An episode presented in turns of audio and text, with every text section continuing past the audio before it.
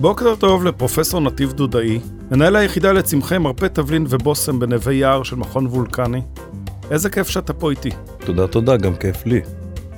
יכול להגיד לך שנכנסת עם חופן גדול של uh, צמחים ריחניים, כל האולפן התמלא בריח, ואיזה כיף זה להקליט ככה תוכנית. ועם בוץ בנעליים.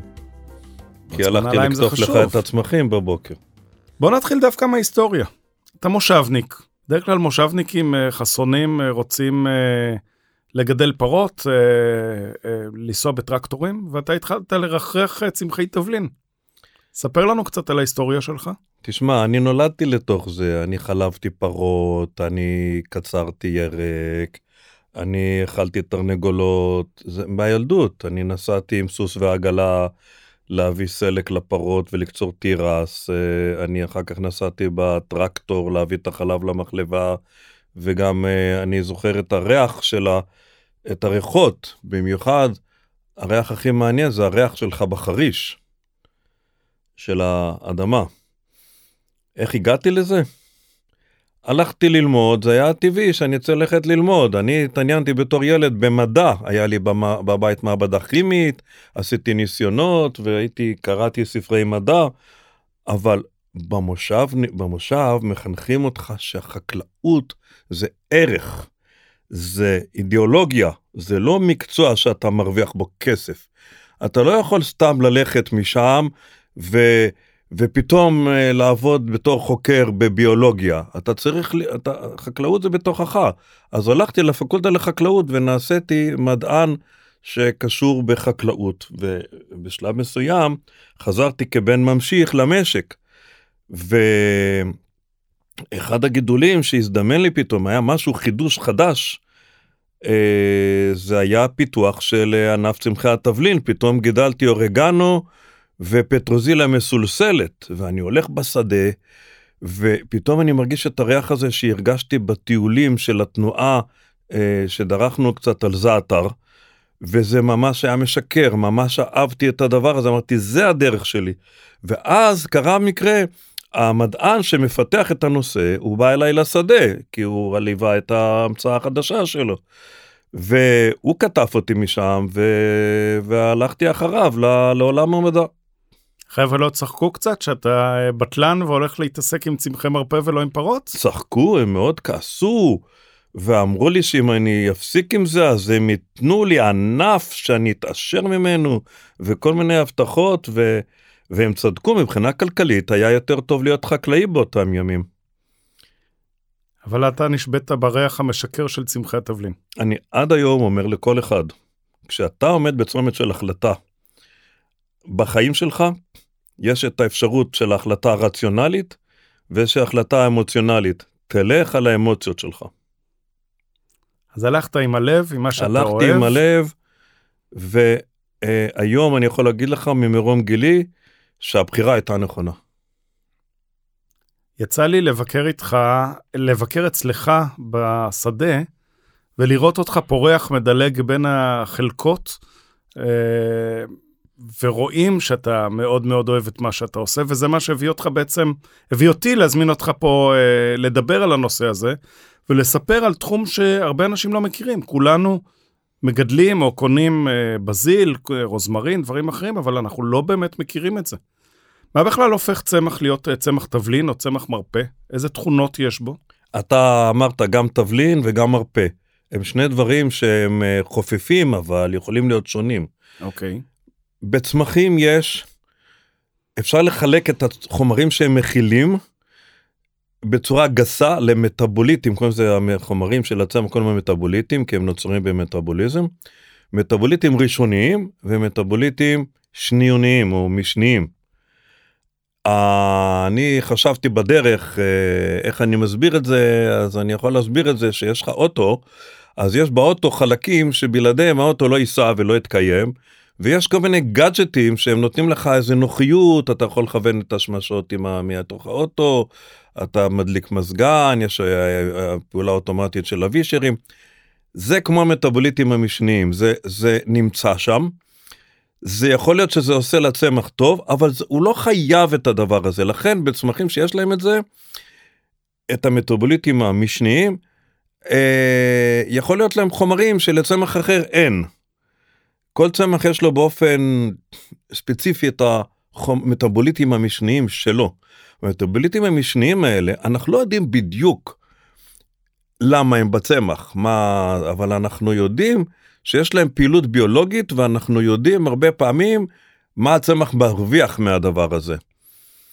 אז הצמחי מרפא ותבלין, יש להם מטאבוליטים משניים, שיש להם פעילות כלשהי, או שזה פעילות שיכולה לעזור לנו כמרפא, או שזה פעילות, אני קורא לזה, זה, זה נקרא פעילות ביולוגית. או פעילות ביולוגית מעניינת שזה הריח, אתה יודע שהערכה של צמח, פעולת הערכה היא בעצם פעילות ביולוגית. זה משהו שקורה באופן ביולוגי, למנגנון ביולוגי שקורה למריח, כן? אז uh, כל הצמחים שיש להם את החומרים שהם ריחניים, uh, הם בעצם, uh, אפשר לקרוא להם צמחי תבלין ובושם. וכל החומרים שיש להם את החומרים uh, שהם יכולים לעזור למרפא אנטי סרטניים, אנטי אוקסידנטיים, אנטי דלקתיים וכולי וכולי, אנחנו קוראים להם צמחי מרפא. אממה, יש חפיפה ביניהם. כי החומרים הנדיפים האלה, הנדיפים, הם הריחניים, כי הם ריחניים בגלל שהם נדיפים, לרובם יש גם פעילות ביולוגית של מרפא, ואנחנו משתמשים בהם כצמחי מרפא, כמרפא. בוא נדבר קצת על שמן אתרי. שמן אתרי זה מה שאמרנו עכשיו, אני אמרתי החומרים ריחניים בצמח, מן הסתם הוא לא יכול להיות ריחני אם הוא לא נדיף. כלל החומרים הנדיפים בצמח, שיש, יכול להיות הרבה מאוד, זה בלנדים כאלה, לכל צמח יש את הבלנד שלו, שנותן את הריח האופייני שלו. וכש... והכלל החומרים הנדיפים האלה, זה נקרא השמן האתרי של הצמח, ואת השמן האתרי של הצמח מקובל מקדמת דנא להפיק על ידי פעולה שנקראת זיקוק. הזיקוק מנדפת את כל החומרים מהצמח, ואני מקבל את כולם בבקבוק, ומה שיש לי בבקבוק, הנוזל הזה, הוא נקרא השמן האתרי. זה במקרה של זיקוק, אבל במקרה של שימוש בצמח טרי. אז השמן האתרי כלוא בתוך הצמח. אני מקבל את השמן האתרי כשהוא בתוך הצמח. אני יכול למשל לעשות לו חליטה, ואז אני מקבל כבר את, ה, את, את, ה, את החומרים האלה, את השמן האתרי הזה, את, אה, נמצא מרחב בתוך המים של החמים, שאותם אני שותה. בתוך המים או בתוך התבשיל? בתוך המים או בתוך התבשיל. ספר לנו קצת על היחידה שלך, על כמה שטח אתה אה, חולש בנווה יער, מה אתה מגדל בו?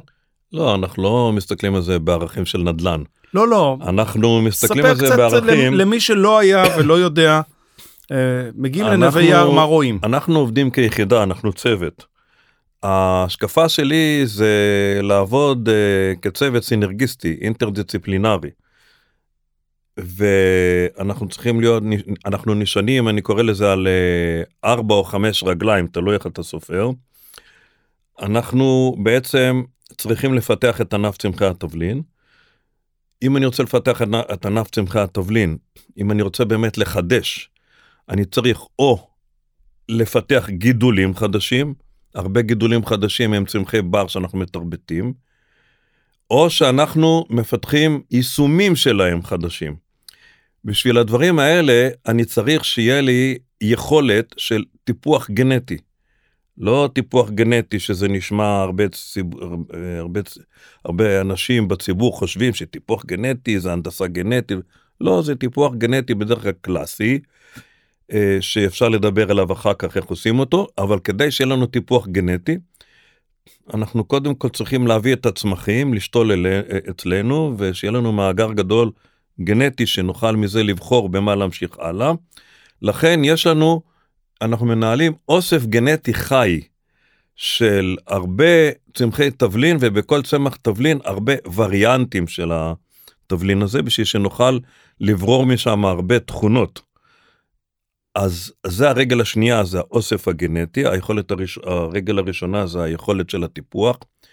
ושל אה, עריכת ניסיונות אה, חקלאיים, יש לנו שדות, יש לנו חווה חקלאית שאנחנו יכולים, אה, בניגוד לכל אוניברסיטה או מכון מחקר שאין לו את זה, אנחנו יכולים לגדל אותם בשדה כמו, כמו חקלאים, כי יש את כל המכונות והטרקטורים והכל.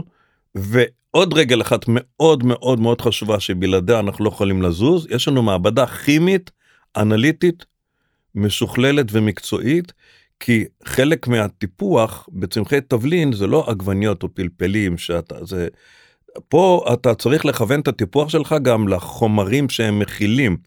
אתה צריך לדאוג קודם כל שתהיה להם את הארומה הנכונה שיהיה להם תכולה של החומרים הפעילים שאתה רוצה אתה חייב את הדבר הזה. ויש לנו עוד רגל אחת שהיא אה, מעבדה מולקולרית מעבדה שיודעת אה, לעבוד עם, אה, עם, עם גנום ועם dna וכולי. למה? לא בגלל שאנחנו עובדים עם הנדסה גנטית שזה לא דבר כל כך נורא אבל אנחנו יותר משתמשים בזה בשביל כטול כמכשיר לטיפוח אנחנו מוצאים מהם הגנים וסמנים עכשיו לצורך העניין הזה שאלת אז חוץ מזה שיש לנו כמה מעבדות שעובדות בנושא, כל, לכל נושא את שלו, וחבמות, אז יש לנו אה, שטח שהוא לא קטן, שזה 15, לא, יותר מ-15, איזה כמעט 20 דונם, שהם האוסף הגנטי שלנו. האוסף הגנטי שבעצם אוסף מכיל... אוסף גנטי החי, אוסף גנטי חי. זאת אומרת... איך מחליטים ש... מה מכניסים לתוך האוסף? Uh, אני צריך להחליט uh, על מה, על, על איזה גידול חדש אני, נגיד שאני, בוא, בוא ניקח דוגמה, ניקח אורגנו, אני החלטתי נגיד שאורגנו זה גידול שמתאים לישראל אבל הוא לא גדל באמת בישראל, אין לנו אורגנו בישראל, אותו אורגנו שיש ביוון ובטורקיה, אבל אני רוצה לגדל אותו כאן בארץ. ביוון ובטורקיה, בזמנו, גם עכשיו, בעיקר כותבים אותו בבר. בבר, אתה יודע, יש את הווריאביליות של הצמחים, הם אה, כותבים, הם מובילים, הם מייבשים בכל מיני שיטות. אנחנו, אם אנחנו רוצים את זה בתור ענף חקלאי בארץ, אני צריך להביא אותו מהבר ולתרבט אותו. תהליך התרבות הוא לא פשוט, למה? כי אם אני אקח צמחים מהבר ואני אגדל אותם בצורה אינטנסיבית, כמו שמגדלים בחקלאות, להשקות אותו, לדשן אותו, לחתוך אותו כמה פעמים. אה, זה לא ילך, הרבה צמחים, רוב הצמחים מהבר לא יעמדו בדבר הזה. אני צריך למצוא צמחים שיעמדו בזה, אבל גם יהיו להם תכונות טובות למשתמש, לצרכן. יהיה להם ארומה, יהיה להם אה, מופע ש... שצריך, אה, בדיוק מה שהצרכן רוצה, וגם אני צריך שיהיו טובים לחקלאי. אני צריך שיהיו, אה, אה, ייתנו יבול, יהיו עמידים למחלות וכולי. אז זה בעצם התהליך של, ה, של האוסף, אז אני צריך להביא את כל ה... אה, הרבה וריאנטים של אורגנו. לפני, כשאני גידלתי אורגנו בכפר יחזקאל, אה, בתור חקלאי, אה, בעצם אני גידלתי צמחים שהביאו אותם מהבר, וניסו לגדל אותם, אבל בהמשך, וזה היה, עשה פרופסור אלי פוטייבסקי, בזמנו שהוא ייסד את הענף הזה, הוא הביא המון המון טיפוסים מחו"ל, ושתלנו את כולם אצלנו בשדה, ובעצם מה, מהפול הזה אנחנו המשכנו הלאה. אז מה אני מחליט? אני מחליט אם יש לי איזה צמח שאני חושב שראוי לתרבט אותו, או לעשות איתו משהו, או לחקור אותו, אני מביא אותו לשם. אתה קודם כל מתחיל בארץ לראות איזה אזורי גידול ואיזה מינים תוכל למצוא פה, ואז אתה גם יוצא החוצה לאגן הים התיכון, גם מעבר לאגן הים אני התיכון. אני מחפש איזה צמחים להערכתי, אם יג... הם מתאימים לגידול בארץ, אני מאוד אה, אזהר לא להביא כל מיני צמחים טרופיים שאין סיכוי שיגדלו כמו שצריך בארץ. ו- וכולי, אבל, אה, אבל יש להם שוק, שאני יודע שיש להם שוק שאני יכול אה, להתחרות איתו לייצוא, כי הפיתוח שלנו, של החקלאות הוא לא מתמקד בגידול השוק המקומי, אנחנו רוצים שזה יהיה חקלאות אה, מסחרית אה, בקנה מידה גדול, אנחנו צריכים להתבסס על יצוא. אני חייב לשאול את השאלה על נושא של בריחת מינים החוצה. שלנו? אתה, אתה מביא זן שלא גדל פה בצור, בטבע, בבר, מתחילים להרבות אותו, לטפח אותו, לטפל בו. הוא לא יכול לצאת לבר ולהתחיל להתפשט? אה, זה נקרא פליט תרבות, וזה יכול להיות. אה, משום מה, רוב המינים שאנחנו מגדלים, שתרבטנו, יהיה לך מאוד קשה למצוא אותם בבר. וגם אם נמצא אותם אז לא נורא זה לא לא משהו שיכול אה, לשנות אה, שיווי משקל אני לא חושב אבל uh, בגדול אנחנו תרבטנו כבר הרבה מינים והם נמצאים בתור גידולים ואתה לא תמצא אותם uh, מסתובבים בטבע הם uh, נשמרים יפה בשדות. עכשיו, ברגע שבחרת צמח שהחלטת שאתה מתחיל לעבוד עליו, מה אתה מנסה לשפר בו? איזה תכונות אתה רוצה, מעבר לזה שהוא יהיה בכמות גדולה ושיהיה קל לגידול ולא יהיו מזיקים, איזה עוד תכונות אתה מנסה לשפר בו? ואיך עושים את זה בכלל? המדדים, אפשר לחלק אותם לשניים. אלה שטובים למגדל, שיהיה לו יבול, שהוא יהיה אחיד ויהיה קל לקצור אותו, שהוא יהיה לו מבנה כזה שקל לקצור אותו, או, או לקטוף ממנו, מה שאתה רוצה, שיהיה עמיד למחלות, שישתמר אחר כך. אבל אסור לשכוח, וזה מאוד חשוב, מדדים שהם לטובת הצרכן. כי אם אתה תעבוד בשביל המגדל ותעשה לו זן שיהיה מאוד קל לגדל, אבל הצרכן לא יאהב אותו, אז גם דפקת את המגדל. לא, לא עשינו כלום. נכון. אז בגלל זה, שאתה מטפח, אתה לא לוקח צמח ואומר, אני רק צריך לשפר פה את הגודל של העלה או את הפרח, ואתה עובד עובד על הדבר הזה, שיפרת, אבל קיבלת בסוף, אה, לא, לא, לא הקפדת על תכונות אחרות, בסוף קיבלת צמח שהוא לא אידיאלי, כי אתה בינתיים לא השגחת על התכונות האחרות. כשאתה מטפח צמח, הטיפוח הקלאסי, בניגוד להנדסה גנטית דרך אגב, טיפוח הקלאסי עוסק בצירוף של התכונות. לא, אני לא מטפח לתכונה אחת, אני צריך לצירוף הנכון של התכונות שיהיה מתאים א', למגדל ושיטות הגידול שלו, הספציפיות, שיתאים לשיטות הגידול של המגדל וייטיב איתו, וב', לצרכן הספציפי שצורך אותו.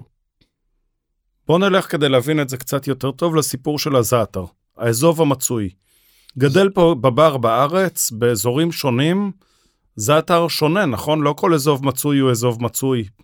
אה, בחרמון, ברמת הגולן, בנגב, זה לא בדיוק אותו זעתר. קודם נכון? אני רוצה להגיד משהו על המילה זעתר. כן. הרבה פעמים אני אומר זעתר, אומרים אוי ואבוי, זעתר זה לא צמח, זה תערובת, זה תערובת של תבלינים.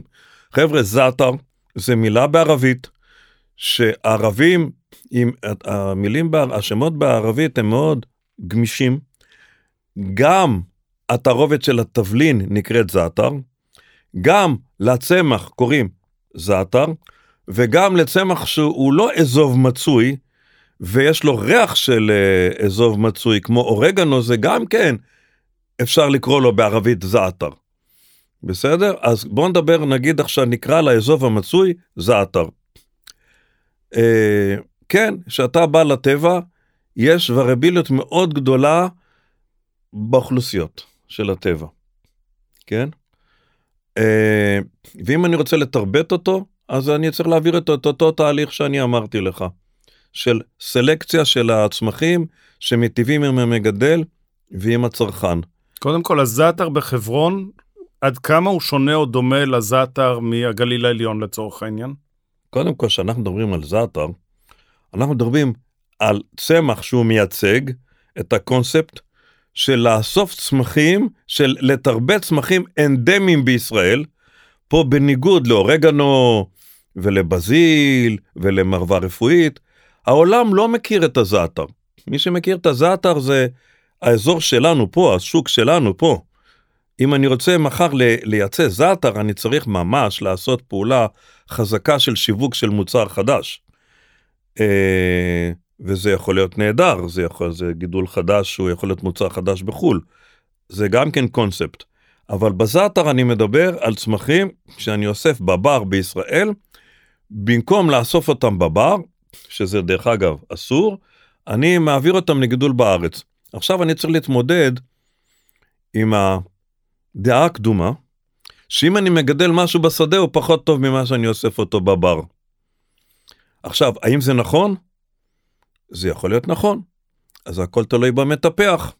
כמו שדיברנו, אני רוצה להיטיב עם המגדל, זאת אומרת שיהיה לי זעתר שגדל בשדה, שהוא אחיד, שנותן הרבה יבול, אבל זעתר שגם הצרכן יחשוב, וואו, זה ממש איכותי, אפילו יותר טוב מאשר בשטח, בבר. ומי שאחראי שזה יהיה יותר טוב מאשר בבר, או לפחות כמו הבר, זה המטפח עצמו. אם זה לא קרה, אז זה רשלנות של המטפח. עכשיו, איך אני עושה את התהליך הזה? הרי הת, התהליך שלי הוא מתבסס רק על דבר אחד ממש ממש פשוט. זה לא הייטק כזה גדול, זה דבר פשוט מאוד. אני פשוט מתבסס על תהליך שנקרא סלקציה. אתה בא לחתונה, אתה רוצה לדעת מה לאכול, יש לך בופה ענק, ואתה בוחר את מה שאתה אוהב. לא כמוני שאני אוכל את הכל, כן? מושבניק.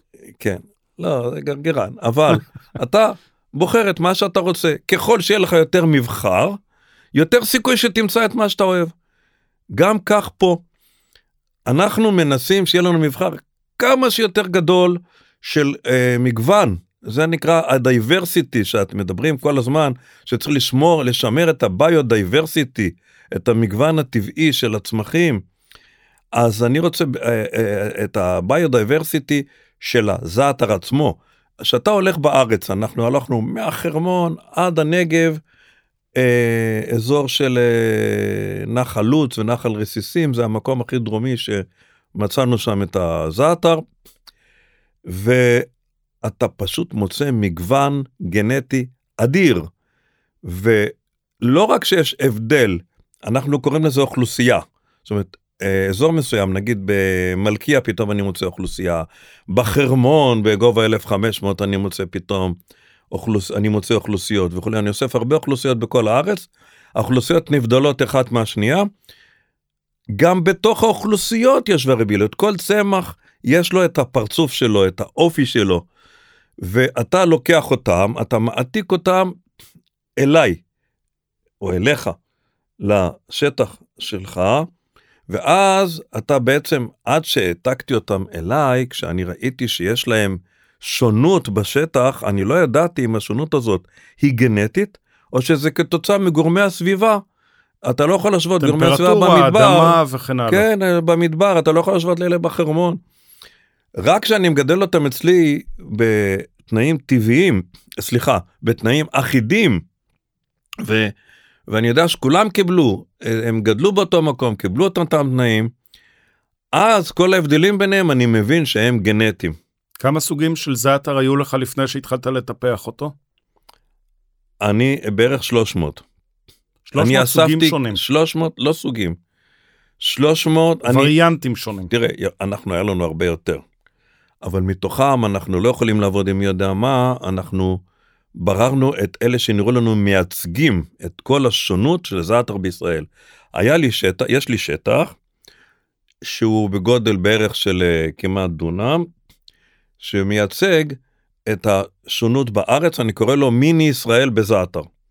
כל, כל השונות של זעתר של ישראל נמצאת שם.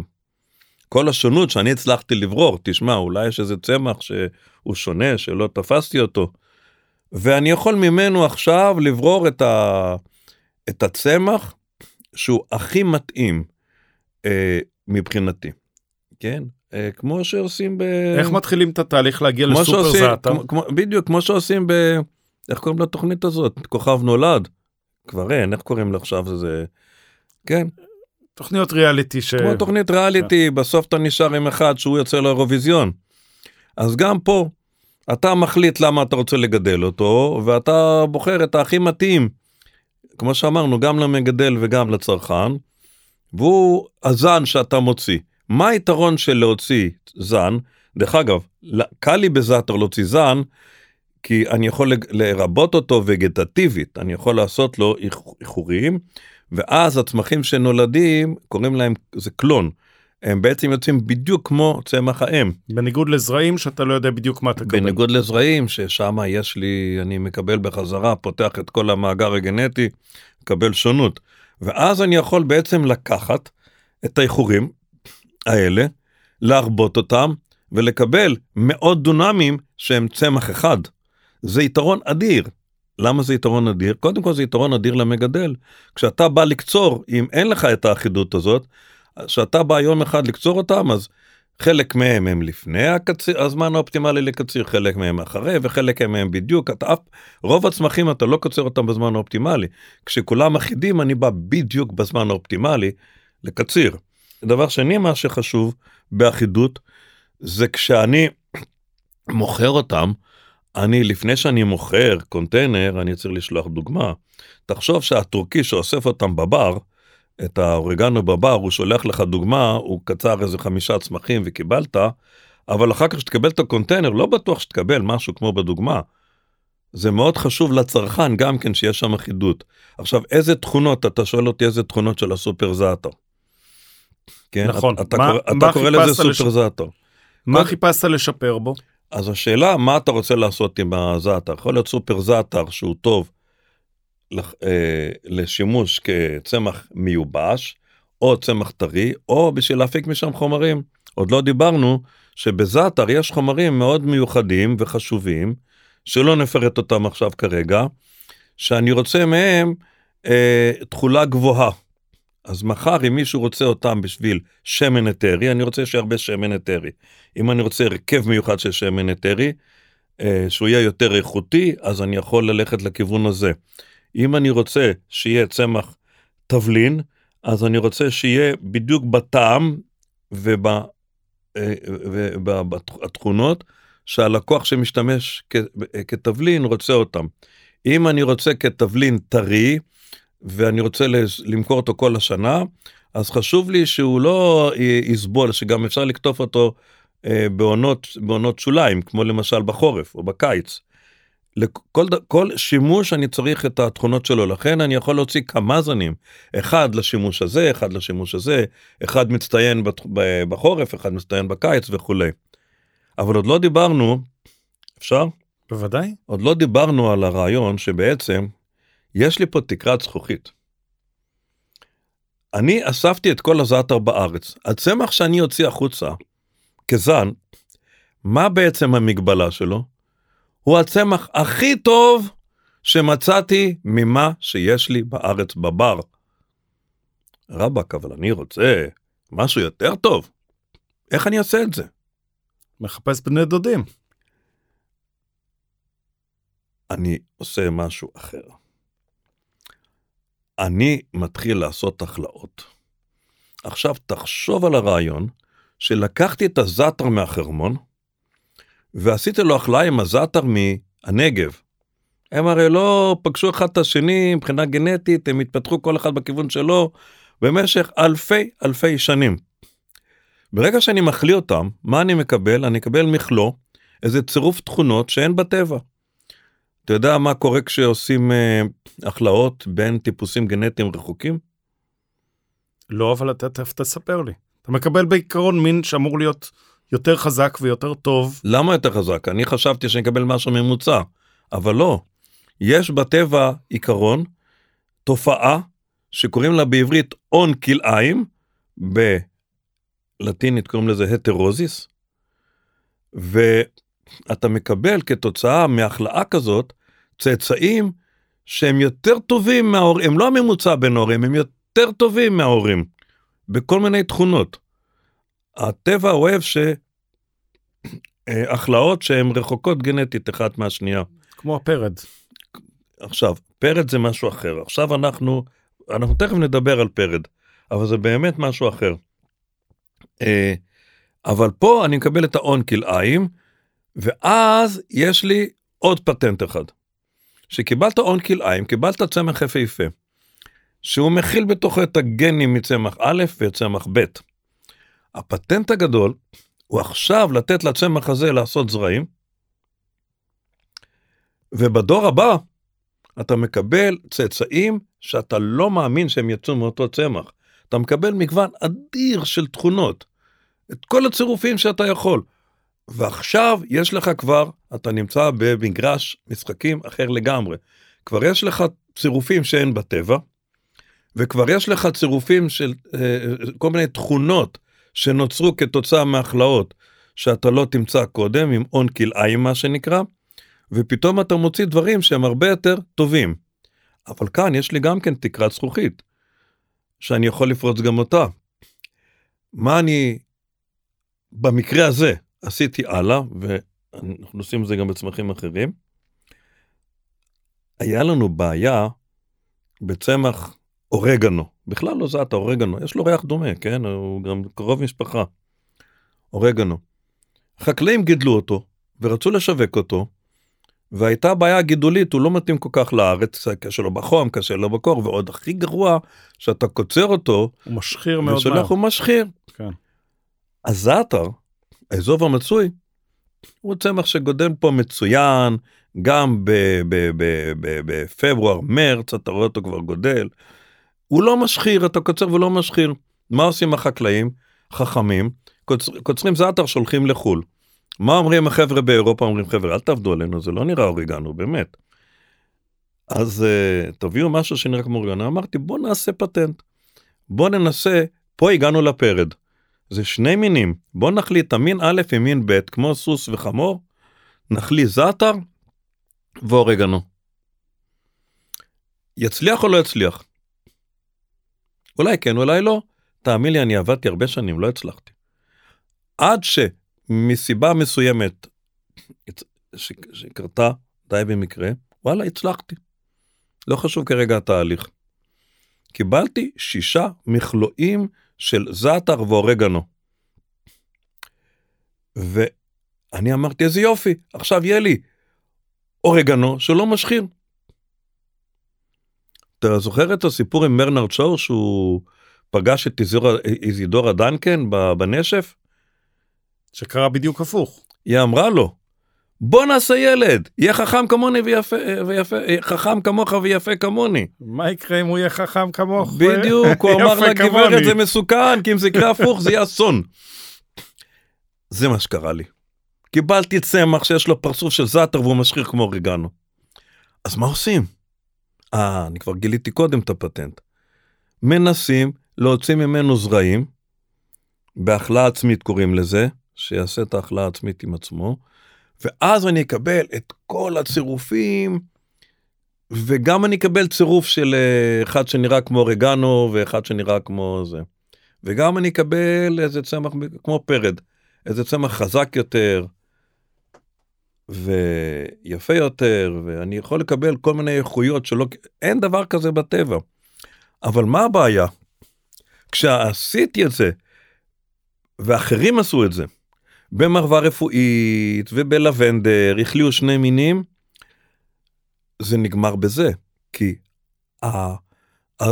המכלואים כמו פרד, הם לא היו פוריים, הם היו עקרים. פרד עקר, אתה יודע. בוודאי. לי, אני זכיתי בפרס. האורגנו שיצא, המכלוא, שקראתי לו, אתה יודע, אורגנו זה אזובית וזעתר זה אזוב, קראתי לו אזוב זובית. אה, זה לא שם יפה, אבל זה השם שמצאתי. אזוב זובית. הוא עשה זרעים. תשמע, זה פרס. זה, קודם כל, אני יכול לקרוא, אני יכול להגיד שזה מין חדש, כי ברגע שיש לי צמח שהוא גם uh, יוצר זרעים, אז אני אומר, רגע, זה, זה מכלוא בין מיני, אבל הוא בעצם, הרבה מינים שאתה מוצא בטבע הם תוצ... תוצר של מכלוא בין מיני. שאחר כך גם עושה זרעים אז uh, פה יצא לי שזה עשה זרעים והצלחתי לבודד וגם שם מהזרעים האלה יצא לי המון המון המון צירופים אם אתה תראה את ה... אני מראה תמונה בהרצאות uh, מצגת אתה רואה את הווריאביליות שיש לך של הצאצאים אתה לא מאמין שהם יצאו כולם מאותו הצמח. אז בודדנו את הטיפוסים הרבה טיפוסים מה. המכלוא הזה, מהדור השני, ויצרנו אוסף של 400 טיפוסים של זובזובית, והיום אני הולך בשטח, ויש לי צמחי זעתר, שהם ממש סופר זעתר, יש להם יבולים אדירים, והם יפהפיים, וכל מיני תכונות טובות כזעתר, יש להם פרצוף של זעתר, אבל יש כאלה שהם נראים ממש כמו אורגנו, אבל יש להם תכונות של זעתר, הם לא משחירים. והם גם מגדלים אותם בצורה מסחרית? היום אנחנו נמצאים בתהליך ביניים של מסחור שלהם. כן? הם עוד לא, הם עוד לא מסחריים. אנחנו נמצאים בשלב שיש לנו אותם, אנחנו בוחנים אותם ואנחנו צריכים... אתה יודע מה השלב הכי קשה בפיתוח? למכור אותו. המסחור של זה, להוציא, אתה יש לך חידוש, להכניס אותו. מאוד מאוד קשה לציבור, לא חשוב איזה ציבור. זה יכול להיות חקלאים, זה יכול להיות צרכנים, זה יכול להיות משקיעים, זה יכול להיות זה, לקבל, לקבל חידושים. מאוד קשה, זה תהליך שהוא לא פחות קשה מאשר לפתח את החזון שלך, אחר כך ליישם אותו. זה אם זה שינוי שרואים אותו. אם נקפוץ למרווה, היום רוב המרוות שאתם uh, תראו בגנים, בגינה שלכם, בגינות נוי, תשאלו אותם בשקט בשקט איך קוראים לכם, הם יגידו קו 4. אם תשאלו אותם עוד יותר מאבא שלכם, אה, הם יגידו פרופסור נתיב דודאי. תראה, דבר על מרווה. דבר על מרווה. מרווה זה עולם שלם. מרווה זה סוג. יש הרבה מינים לסוג הזה, וכל אחד נראה, רובם הם לא צמחי תבלין בכלל. יש כל מיני מרוות נוי, מרווה מרושטת, מרווה ריחנית, מרווה משולשת ומרווה רפואית. הציבור בעולם מכיר יותר כתבלין את המרווה הרפואית. וקו 4 אנחנו מגדלים ומשווקים כמרווה רפואית, והוא תפס בעולם, אתה לכל חקלאי, זה שמע, זה שלנו, וכל פעם שאתה בא לחלקות של תבלינים בחו"ל, וזה בארצות הברית, ב... באירופה אני בא, הם מגדלים קו 4. שמע, זה תפס, זה משהו שתפס. אבל מה, קו 4 זה לא מרווה רפואית. קו 4 זה בדיוק הסיפור שסיפרתי עם אורגנו וזעתר. זה החלאה של מרווה רפואית שהיא קקמייקה, היא בקושי גודלת, היא נותנת מעט יבול, היא לא גדלה בחורף, אבל יש לנו בארץ את האוצר הזה שנקרא מרווה משולשת. שהוא גדל טוב, יש לו הרבה יבול, וגם בחורף הוא גדל והכל יופי. גדל בבר. הצלחנו לעשות להם החלאה. עכשיו, ההחלאה הראשונה שלהם היא קרתה אצלנו במקרה. עוד כשאני רק הגעתי לנווה יער בתור טכנאי בכלל, שעוד, שעשיתי את המאסטר שלי, מצאנו בשטח ו, וקראנו לה המרווה הממזרה. כי איתה מכלוא של רפואית ומשולשת. וואלה, הפתעה, שני מינים האלה מחליאים. פה uh, יצא הקר, אבל אז תפסנו את הפטנט אמרנו רגע עכשיו נעשה מכלואים מכוונים כבר בחרנו מהאימא מהאבא. ואז יצא לנו הרבה טיפוסים כאלה שהם מכלוא בין מיני. איך אני בחרתי בסוף את הקו הארבע הזה? גידלתי את כל הצאצאים. יצא לי, אתה יודע, לפעמים קורה לך דברים במקרה.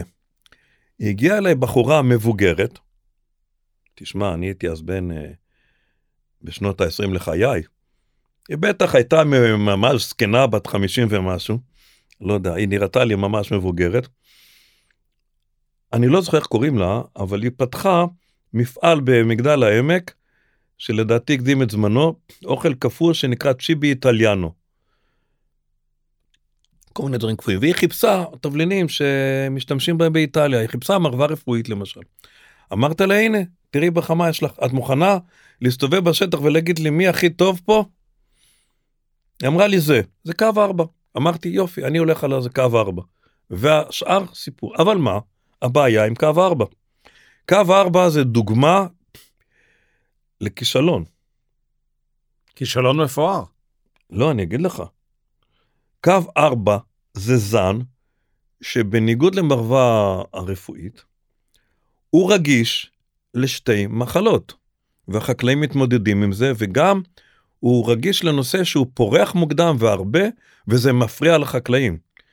כיום, אתה שהיית אצלי ראית את האוסף הגדול של המרוות, שיש שם הרבה מאוד מכלואים כאלה, והיום אנחנו נמצאים בפרויקט שאנחנו אוטוטו משחררים זנים שהם יפים לפחות כמו קו 4 אם לא יותר, וטעימים כמו קו 4 ויותר, אבל עמידים למחלות האלה וגם אה, מאחרים את הפריחה בצורה כזאת שאפשר יהיה לקטוף אותם גם באביב בלי להסתבך. בקשר למרווה, נהוג לדבר על אה, אומגה 3. או, אז זהו, אתה חושב שבמרווה רפואית ומרווה משולשת יש אומגה 3? רוב המרוות אין להם אומגה 3. אבל בשנות ה... סוף שנות ה-90, תחילת שנות 2000, כולם דיברו על אומגה 3. אומגה 3 זה מדגים. אבל יש אנשים שיש לזה חסרונות לעניין של הדגים. האומגה 3 מהדגים היא מתחמצנת ומתקלקלת ומסריחה, ואתה משמיד דגים וזה לא יפה, ויש בדרגים יש כל מיני רעלים שהם אכלו בים, ועוד יש צמחונים שלא רוצים לגעת בזה, וזה גם לא טוב לכשרות, כי אולי יש שם שרצים. היה, היה רעיון, בא הרעיון שצריך למצוא משהו צמחי. ואנשים חיפשו, זה לא אני המצאתי לחפש מקור צמחי. אבל יש לי אוסף גדול מאוד. בוא נעשה סקר באוסף ונראה אם יש איזה צמח שהוא יותר טוב, כי הבעיה הייתה שכשהם מצאו מקורות צמחיים, היו להם כל מיני חסרונות. כל מיני חומרים שהם היו חומצות שומן שהם היו אה, רעילות, או חומרים שנתנו טעם לא טוב לשמן, או... מדברים על המרה נמוכה, על זה שהוא לא נקלט בגוף. שגם אם יש תכולה של אומגה 3 היא לא נקלטת רגע, בגוף. רגע, לא דיברתי על זה. שאני מקבל את השמן כן נקלט לא נקלט הוא, הוא, הוא לא מספיק בריא או שהוא לא מספיק יציב. בוא נחפש עכשיו צמח שהוא אידיאלי לשמן אומגה 3 צמחי. החלטנו אחרי שעשינו סקר של כל הצמחים מצאתי כמה וכמה צמחים כאלה.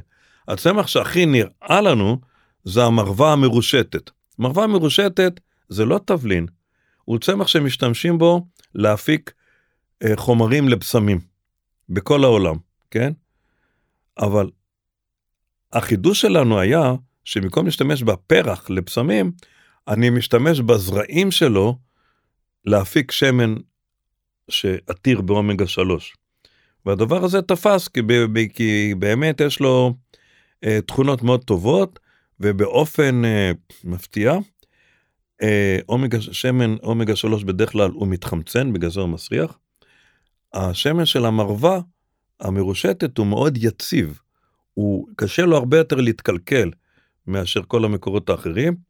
יש לו גם עוד כל מיני חומרים שהם טובים לבריאות והוא תפס בתור מוצר. אה, וזה דוגמה שדיברנו בהתחלה. אתם מעורבים גם בהפקה של המוצר או שאתם פיתחתם את הזן, מכרתם את הזן לא, והמשכתם הלאה? אנחנו לא business. אנחנו מפתחים את המוצר, מפתחים את פרוטוקול הגידול, מוציאים את הפטנט אם צריך, ויש לנו יחידה מיוחדת במכון וולקני שדואגת לנושא של המסחור. הוקמה חברה שלקחו על עצמם למסחר את הדבר הזה, ומכון וולקני, שהוא למעשה מדינת ישראל, מכון וולקני זה משרד ממשלתי, זה מדינת ישראל, מקבל כבר שנים מההמצאות האלה, מהפיתוחים האלה, לא רק מרווה מרושטת, גם כל הדברים האחרים, הוא מקבל תמלוגים. זה, זה הרווח של מכון וולקני. למה הוא צריך את התמלוגים האלה? כי בכסף הזה אני יכול להמשיך ולפתח דברים חדשים בלי, אה, בלי להגיד ל, אה, למממן, תשמע, תיתן לי כסף, אולי אני אצליח. אני הצלחתי, קיבלתי כסף. בוא נעשה קפיצה קטנה בהיסטוריה. ישראל, אה, אזור של מסחר תבלינים, עוברים פה הפיניקים ועוברים אחרים. אה, הגיעו לפה הצלבנים במסעות הצלב.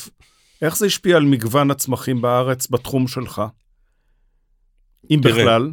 תראה, אני לא יודע אם בכלל כן או לא, אני יכול לתת לך שתי דוגמאות שאני מתלהב מהן. דוגמה אחת היא דוגמה ידועה, שבארץ יש, אתה מוצא בבר את הצמח הזה, שזה שיבה, שיבה קוראים כן. לו שיבה, לענה שיחנית, ו... הצמח הזה, התפוצה שלו בעולם, זה על גדות הים התיכון, אבל לאו דווקא, לא, לא- לאו דווקא אצלנו, זאת אומרת בצפון ובדרום של מזרח התיכון, ואפילו האוקיינוס האטלנטי באזור של הקרוב למזרח התיכון, אבל בארץ מוצאים אותו רק, רק באזורים שהיו שם צלבנים, כמו למשל במונפור, כמו בעתלית, כמו באקוודוקט בקיסריה, כמו במצעד עטרת, שם מוצאים כל מיני אוכלוסיות של הצמח הזה. מה שמביא להשערה שכל הצמח, כל, כל הצמח הזה שיש לנו, כל השיבה, הלענה השיחנית שיש לנו בבר, היא נשארה, היא נשארה כמזכרת מימי הצלבנים שהביאו אותו במיוחד. תשאל למה הם הביאו אותו לפה? עכשיו אני אגיד לך, שאני לא יודע, אין לי מושג. למה? כי אתה לא מוצא שום דבר כתוב מה הצלבנים עשו עם שיבה. אולי סתם אהבו אותו, לא כתבו בשום מקום. רק דבר אחד אני יודע, שכשהייתי באיטליה בשבתון, הייתי באזור שציפיתי למצוא שיבה בכל פינה, לא היה שיבה. האיטלקים לא ידעו על מה אני מדבר. וכלום, כלום, כלום, ואיפה שחיפשתי. איפה בסוף מצאתי אותה? בעיר שנקראת נולי, שיש שם מבצר צלבנים, מצאתי אותה במבצר. בחצר שלה, מכל החצר של המבצר היה מלא שיבה. זה המקום היחידי בכל האזור. זאת אומרת, אני, באמת אפשר לקשור אותה לצלבנים, הם באמת גידלו אותה שמה. אני לא יודע למה, או שהייתה צמח מרפא, או שסתם היה טעים להם בתה, אבל הם הביאו אותה לארץ. זה דבר אחד. אה, דבר שני, יש לי איזו תיאוריה מטורפת, שאפשר אה, להגיד שאני מטורף, כן? אה, לפני שנים, שאנחנו אספנו כל מיני טיפוסים, של צמחים מה, מכל העולם, אז גם הגיע לנו משהו שהוא מזכיר קצת עשב לימון, אבל הוא קצת אחר לגמרי. אה, הוא מאותו סוג, אבל מין אחר. אה, והוא הגיע מאינדונזיה, הוא משהו מהמזרח הרחוק. ויש לו איזה ארומה מאוד עדינה. הוא שם איזה תבלין, פה בארץ לא מכירים אותו בכלל. וזה פרק ראשון, זה האקדח המעשן בסיפור, כן? אחרי הרבה שנים, הכרתי טוב את אה, פרופסור אבינועם דנין, שהייתי יוצא איתו בכיף למסעות של איסוף של כל מיני צמחים מיוחדים, הייתי צריך איזשהו צמח, הייתי נוסע איתו.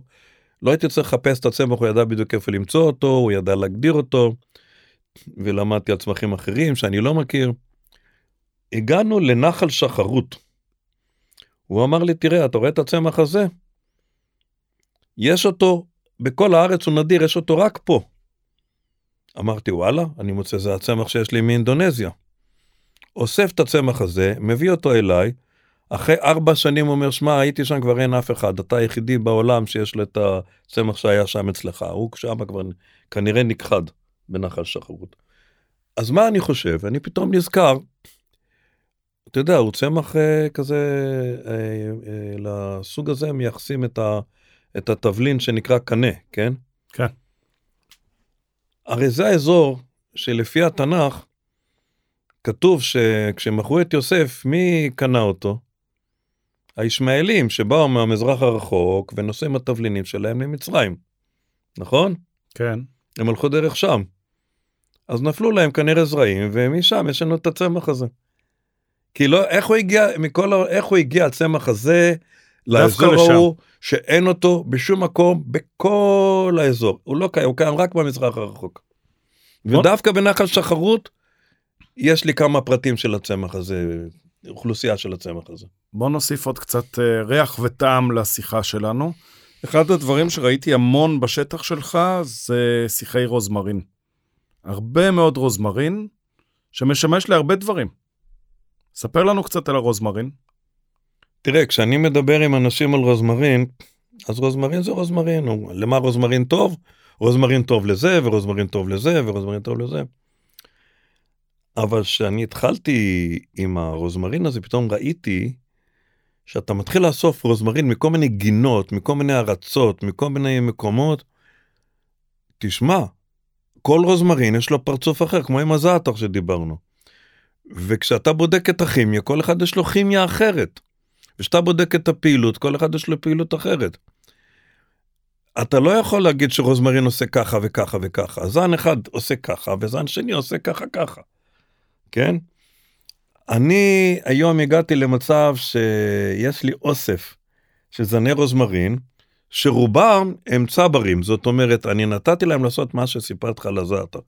לעשות ביניהם פרו ורבו, ואז שיש לי רוזמרינים מהרבה מקומות בעולם, יש לי צירוף, אה, יש לי מכלואים שהם צירוף של כל מיני אה, תכונות של אה, דור ראשון ודור שני ודור שלישי, של טיפוסי רוזמרין, זאת אומרת, יש לי, יש לי אפילו זנים של רוזמרין שלא תמצא אותם בעולם.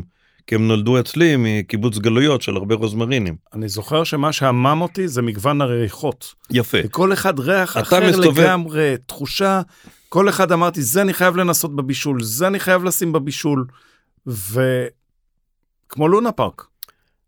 לכן, מה אני עושה? אני רוצה נורא להרשים אותך כשאתה בא לבקר אצלי. אז אני מראה לך את הרוזמרין הזה, תריח, תריח את זה, תריח את זה, ואתה אומר, וואו, יש להם ריחות שונים לגמרי. כל אחד יש לו את הריח שלו.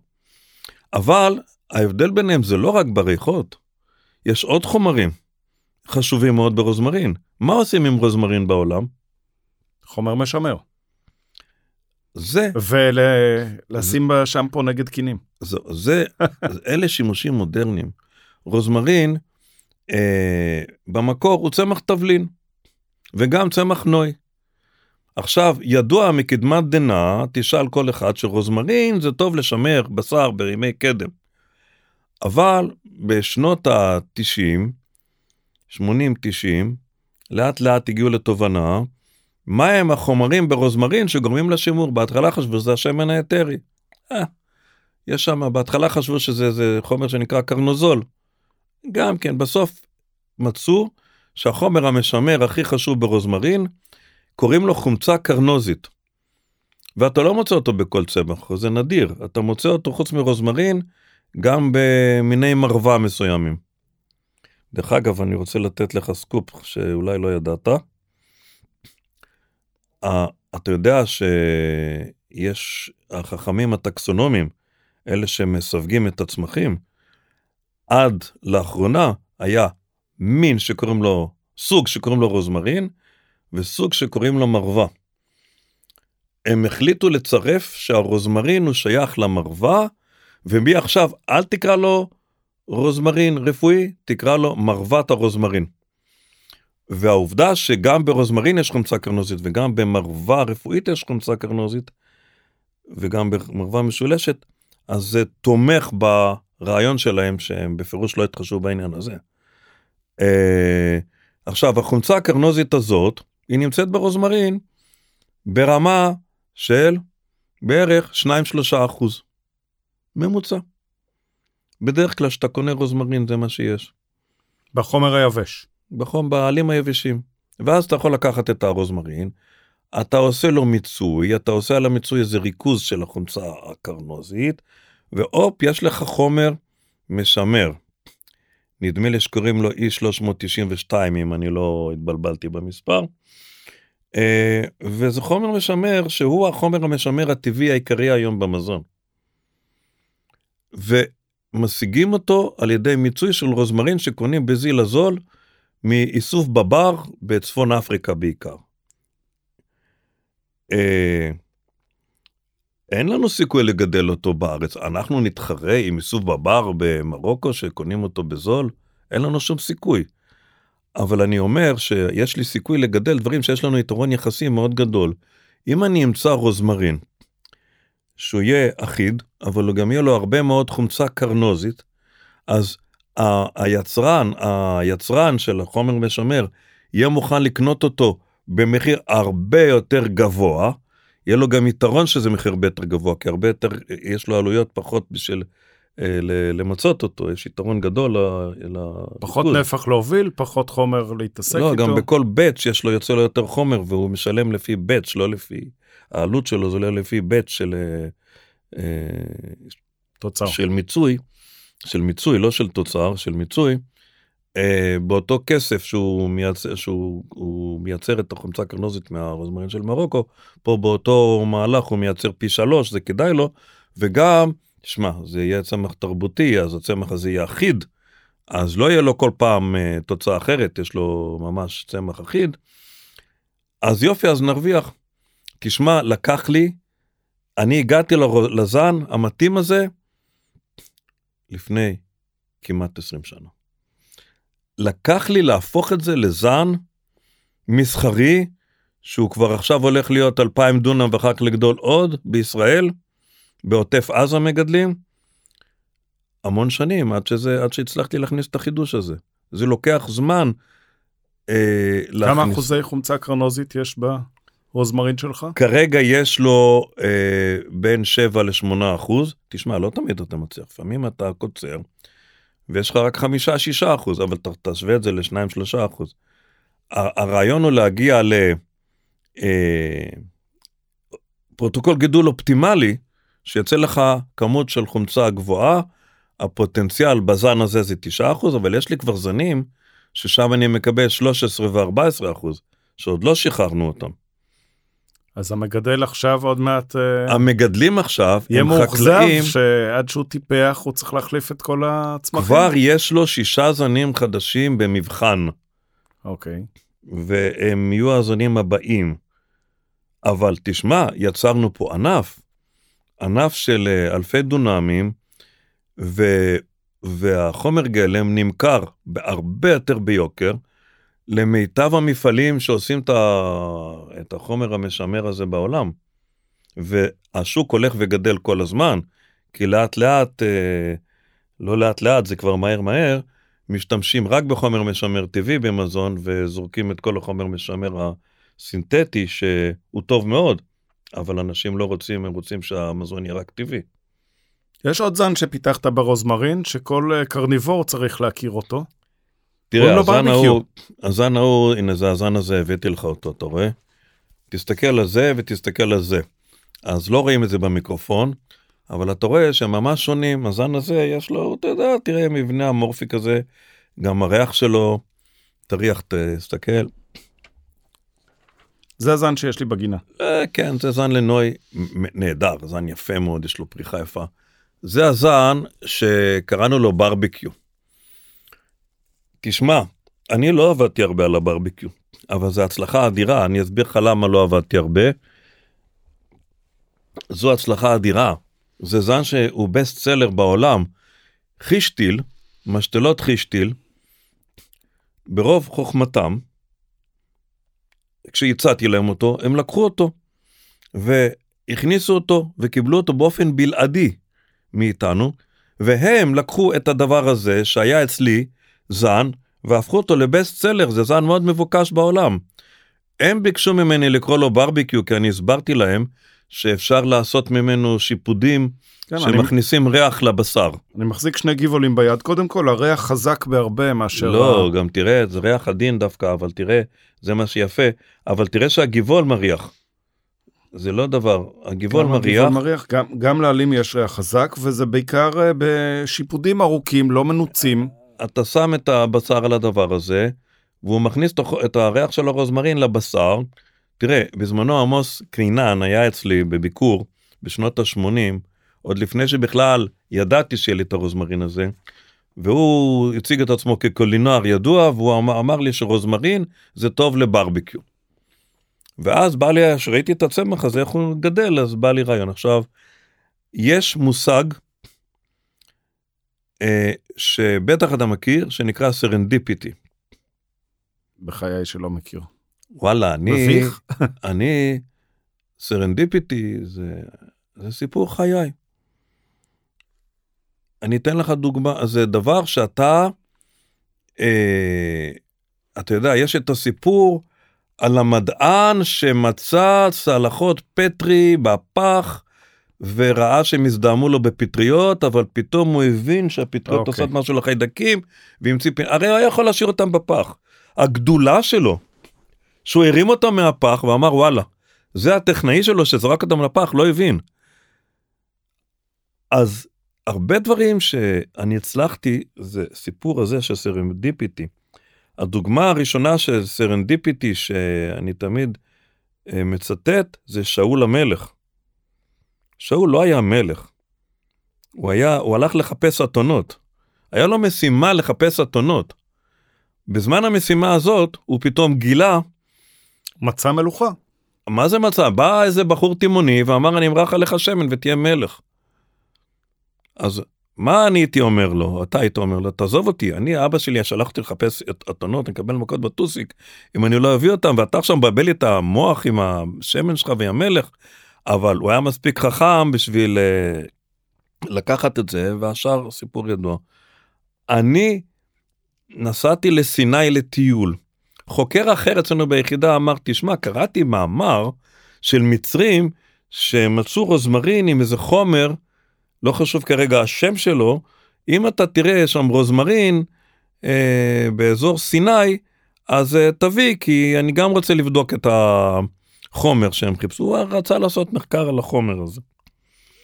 אז אני, היה לי בראש כל הטיול הזה לסיני, שנסעתי בהרכב משפחתי, כל הזמן רק חיפשתי רוזמרין. שאלתי את הנזירים ושאלתי הבדואים, אף אחד לא יודע מה זה רוזמרין, לא מצאתי בשום מקום חוץ מאיזה רוזמרין מישראל, מסחרי, מה, מהמשתלה בנואבה, במלון. וראיתי אה, פתאום, הבדואי שהדריך אותי, ב... זה, ראה שאני מחפש את צמח שהוא לא מכיר, אז הוא לקח אותי לאיזה מנזר, שכוח אל, שאף אחד לא מכיר שם באזור של סנטה קטרינה. וחבר שלו עובד שם, כי יש שם גינה יפה. אני רואה בגינה, וואו, רוזמרין אין פה, אבל גרניום, פורח, ואיזה יופי של גינה, תשמע, מה, במדבר, אני אומר לו, תגיד, מאיפה יש לכם פה מים להשקות את זה? הוא אומר, למעלה יש מעיין. אני יכול לראות אותו? טיפסנו, טיפסנו, טיפסנו למעיין, כמה מאות מטר. וואלה, גודל שם שיח של רוזמרין עם גבעול כזה עבה. תגיד למיקרופון איזה עובי. כזה עבה זה 20-25 סנטימטר קוטר. משהו. אתה רואה שהדבר הזה נמצא פה מאות שנים. והנה, אני אומר להם זה רוזמרין. אז מה הבדואים אומרים לי? אה, זנגביל. תשמע, אנחנו קוראים זנגביל לג'ינג'ר. אבל הם הופכים את כל השמות. השמות בערבית הם מאוד אה, פלקסביליים. אתה יכול לקרוא פה זנגביל לג'ינג'ר ושם זנגביל לרוזמרין, ואתה פה קורא חבג לבזיל ושם אתה קורא חבג למנטה. אז הם קוראים, הם, הם לא, לא היה סיכוי שהם י, ידעו לתת לי רוזמרין, כי הם קוראים לו זנגביל. טוב, לקחתי משם כמה ענפים בשביל לבדוק אותם אם יש להם את החומר הזה. הגעתי לנווה יער, השרשתי אותו, צירפתי אותו לאוסף, ואז אני רואה פתאום, וואלה, הדבר הזה, זה לא יכולתי לראות במעיין. הוא צומח בצורה מאוד מיוחדת. ולכן קראתי לאנשים של חישטיל ואמרתי, חבר'ה, יש לכם פה משהו מיוחד. והשאר היסטוריה. מדהים. אין לנו הרבה זמן. אה, רציתי לדבר קצת על בזיל, אה, מלך התבלינים, אבל אני אדבר דווקא על גת. אחד הדברים שהדליקו אותי שטיילתי אצלך בשטח, זה סיפורים של מה אתה עושה עם גת. אז בוא תספר לנו מה אתה עושה עם גת. קודם כל אני רוצה לספר לך למה אני מתעסק עם גת. מה גת זה צמח תבלין בחייך, זה צמח... ואתה לא תימני. לא, אבל חי, חייתי איתה לשכנה תימניה באיזה שלב בחיים שלי, שהיא גידלה, הייתה זקנה, היא באמת הייתה זקנה, היא הייתה בת 70 ומשהו, היום כבר, תשמע, ממרומי גילנו, אז הייתי גם כן ילד בן 30 ומשהו. וחוץ מכל התבלינים שגידלה בגינה, היא ראתה לי את הגת ואמרה זה מוריד סוכר. וזה גם מוריד תיאבון. טוב, מה, אני אתחיל להתעסק עם גת עכשיו, יש לי מספיק על הראש. אבל לימים הגיע אליי בחור יקר, שהיה מנהל הגן הבוטני של אה, הר הצופים, עם הצוות שלו לביקור. הוא בא עם כיסא גלגלים, עם uh, חמצן באף, כבר כנראה בערוב ימיו, הוא אחר כך נפטר. הוא אמר לי, תשמע, יש קטע עם הגת. מה גת? התימנים נורא רוצים לייבא גת אתיופי כי הוא אדום. ולא נותנים להם, במשרד החקלאות לא נותנים להם לייבא גת אדום. גת אבל... הוא צמח נרקוטי. כן. זאת, זאת המגבלה למסחר בעצם. לא, הם לא רצו להכניס את הגת, בישראל הוא חוקי, אבל לא רצו להכניס מחו"ל, כי אולי זה הכניס מחלות. לא, היה, היה מגבלה. אז בסדר, שמעתי את הדבר הזה. אבל אז היה עוד צירוף מקרים. אתה יודע שהעיקר העבודה שלי שלא דיברנו עליה עכשיו זה הבזיל, שהוא מלך התבלינים. זה עיקר העבודה שלי. אחד ההישגים הגדולים שלי בבזיל, באמת שהיה לו השפעה אדירה על הגידול בארץ ובעולם, זה הקנייה של עמידות למחלת הפוזרים. כמו שהיום יש קורונה בבני אדם, אז היה קורונה בבזיל, אה, פוזרים בבזיל. וזה היה ממש שוקת שבורה, והתכונה וה, הזאת של עמידות למחלה, זה היה מהפכה. שלחו אותי, עשיתי הרבה מאוד uh, ניסויים בכל הארץ לראות, uh, לראות ולהראות את העמידות של הזנים העמידים לפוזריום שלי, כי אנשים קשה להם להאמין, אתה צריך להראות להם וגם לנסות בעצמך. אחד מהם היה חקלאי בגוש קטיף. בכוונה נתנו לי חקלאי בגוש קטיף שידעו שהוא שלומפר והוא לא, לא מחטא את הקרקע. וכשהגעתי אליו, אז uh, הוא הראה לי שהוא, בתור הובי הוא משריש כל מיני דברים, והוא הראה לי שהוא מנביט זרעים של גת. שמע, אני מבין בגת, אני יודע שיש זרעים שאפשר להנביט אותם. מנביט זרעים של גת, אמרתי לו איזה יופי, אפשר לראות את השדה שלך של גת.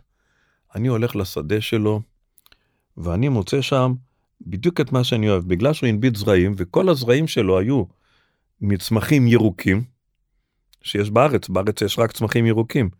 ואני מוצא שם מגוון גדול של גת, שחלק מהם היו אדומים, מה שהאנשים רוצים. וזה לא שהוא הביא גת אדום מאיזשהו מקום. זה קרה מה שקרה ליעקב עם הכבשים. עקודים, נקודים וברודים, אתה זוכר? הוא עשה החלאות של הלבנים, פתאום יצא לו, הרצסיבים יצאו החוצה. פה פתאום יצאו החוצה, אמרתי, תגיד, אני יכול לקחת מפה מהשטח שלך ולהמשיך את זה הלאה בנווה יער, לעשות את הסלקציה? אה כן, לקחתי איחורים משם, יצרתי אוסף של 170 צמחים, ומהם בחרתי את הירוקים הכי טובים ואת האדומים הכי טובים, והנה יש לך גת אדום יש מאין. כן? לימים, אה, זה עכשיו הגת האדום שיש בארץ, חלקם אנשים השרישו את מה ששר אה, החקלאות אישר להם בסוף להביא מאתיופיה, אבל הטובים ביותר זה כאלה שהוציאו, ש... שאני נתתי להוציא זונים שלי, הנה תסתכל מה זה אדום. תסתכל, אתה רואה. אתה רואה את כן, זה ואתה רואה את זה, קודם כל יש לו גבעול אדום, אבל תראה מה קרה לו עכשיו בקור הגדול, תראה מה זה, אדום, אדום, לא סתם אדום. העלים עצמם גם העדימו, לא רק... העדים העדימו, תסתכל. לא רק הגבעול. כן, בק... בקיץ הדמומיות הזאת נעלמת, היא נשארת רק בגבעול. אבל בחורף תסתכל מה זה... ההבדל בין הירוק לאדום משמעותי, יש גם הבדל בחומרים הפעילים? עכשיו תשמע, אני, החומר, השאלה איזה חומרים פעילים. גד זה צמח שעשיר מאוד בחומרים פעילים. אנחנו משתמשים בו בגלל החומרים הנרקוטיים. חומרים הנרקוטיים הם מיוחדים, קוראים להם קטין וקטינון, שהם עושים לנו את, ה, את הטוב הזה שאנחנו מייחסים לגת. אבל הוא מלא בכל מיני חומרים מיוחדים אחרים, שהם אולי טובים נגד סוכר ומקטינים את התיאבון. אה, אני התחלתי לעבוד על הגת אה, אמרתי חומרים נרקוטיים כולם עובדים עליהם. אני רוצה לראות חומרים אחרים מה יש שם ומה הם עושים. אני כבר הרבה זמן עושה את הדבר הזה, בארצות הברית הייתי שם, היה לי הזדמנות לבדוק את הנושא של הסוכר ושל הורדת תיאבון, מצאנו שזה עובד בעכברים, חזרתי לארץ, חיפשתי איך להמשיך את העניין, אף משקיע ואף אחד לא מוכן לממן עבודה על צמח סם, נרקוטי. הקנאביס הביא לי את ה... ברגע שנוצר... עוד לא משכו אותך לפתח זנים של קנאביס? דווקא כן, אבל ברגע שהקנאביס, ברגע שהקנאביס אה, יצא פתאום, אה, נתנו לו את ה... אה, נתנו לו את הלגיטימציה שאפשר לעשות ממנו דברים, אז אוקיי, אז גם בגת אפשר. אז לקחנו את הגת ואמרתי, בלי החומרים הנרקוטיים, בוא, בוא עכשיו נפתח ונחפש את החומר הפעיל שעושה את זה. ולקחתי שותף יקר, מורה שלי לשעבר בפקולטה לחקלאות, קוראים לו פרופסור זכריה מדר, שהוא מומחה בסוכר ובכבד שומני. וקיבלנו פרס, פרס יצא, נפל בזכותי, שקיבלתי תקציב מחברה מסחרית, שקוראים לה קופיה, ואנחנו מפתחים כרגע אה, חומר פעיל מתוך הגת שהוא מוריד כבד שומני. בהתחלה חשבתי יופי אנחנו נמצא משהו שיש בכל גת. ואז ממש ממש אתמול יש לנו תוצאות חדשות שמתוך כל הזנים שבדקנו, זן אחד נותן את, הפרקציה שעושה את הדבר הזה בצורה טובה.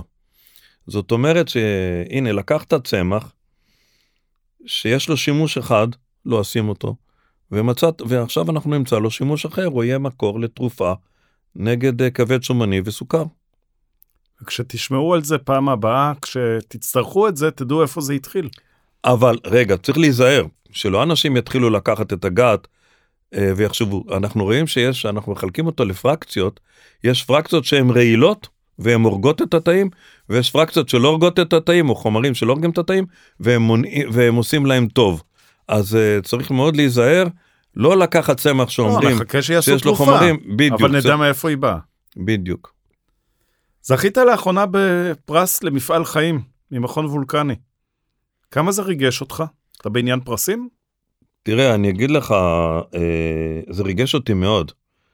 כי, תגיד, למה אנחנו עובדים? אנחנו כל כך, התמורה הכי טובה שיש לנו, זה ההוקרה וההכרה. גם שיש לך עובד, לא המשכורת זה מה שייתן לו את המוטיבציה לעבוד. זה התודעה שלך אליו וההכרה בתרומתו. ופרס כזה הוא מאוד חשוב לחוקר. בכלל, אני לא יודע, לכל בן אדם וגם לחוקר. עכשיו, מה שחשוב זה גם ממי אתה מקבל אותו. כי אתה צריך לקבל אותו ממישהו ש... שמבין, שיודע להעריך את התרומה שלך, כי מבין מה שאתה עושה. ולכן אני, אני זכיתי לקבל את הפרס, לא מאיזה ועדה של זה, זה מ... קיבלתי אותו מה, מהמוסד, שמכון וולקני, מנהל המחקר החקלאי, שהם מבינים למה הם נותנים את הפרס לחוקר. וזה בהחלט מאוד ריגש אותי, ו... ואני מאוד מודה להם. אז אני מאוד מודה לך שזכית, זכיתי לארח אותך ושאתה זכית להשאיר אותנו, את המטבחים שלנו וגם את הדרך בפקקים בפודקאסט שלנו. והמון המון תודה, ובכל זאת עוד שאלה אחרונה, לצאת לפנסיה אתה לא תצא, נכון? מה תעשה עוד מעט?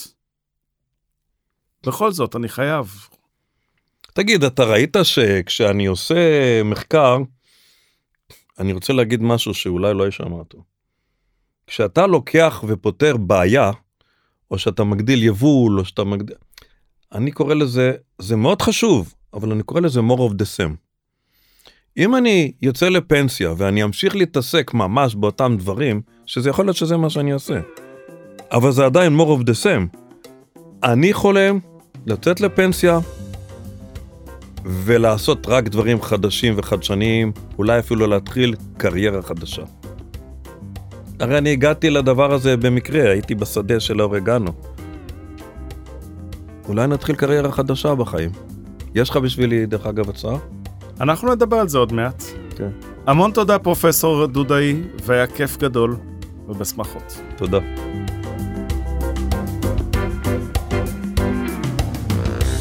תודה שהאזנתם לעוד פרק של הפודקאסט קולינריה מקומית. אני מקווה שגם היה לכם כיף וגם קיבלתם ערך ולמדתם דברים חדשים. אם אתם אוהבים קולינריה ונהנתם, אתם מוזמנים להירשם למעקב. אם יש לכם מה להגיד, לספר, אורחים שאתם חושבים שכדאי לראיין לפודקאסט, אתם מוזמנים ליצור קשר דרך קהילת הפייסבוק של קולינריה מקומית, להשאיר לי הודעה פרטית או דרך האתר פודשופ, ואני אשמח להגיב, לארח ולשמח את כולנו.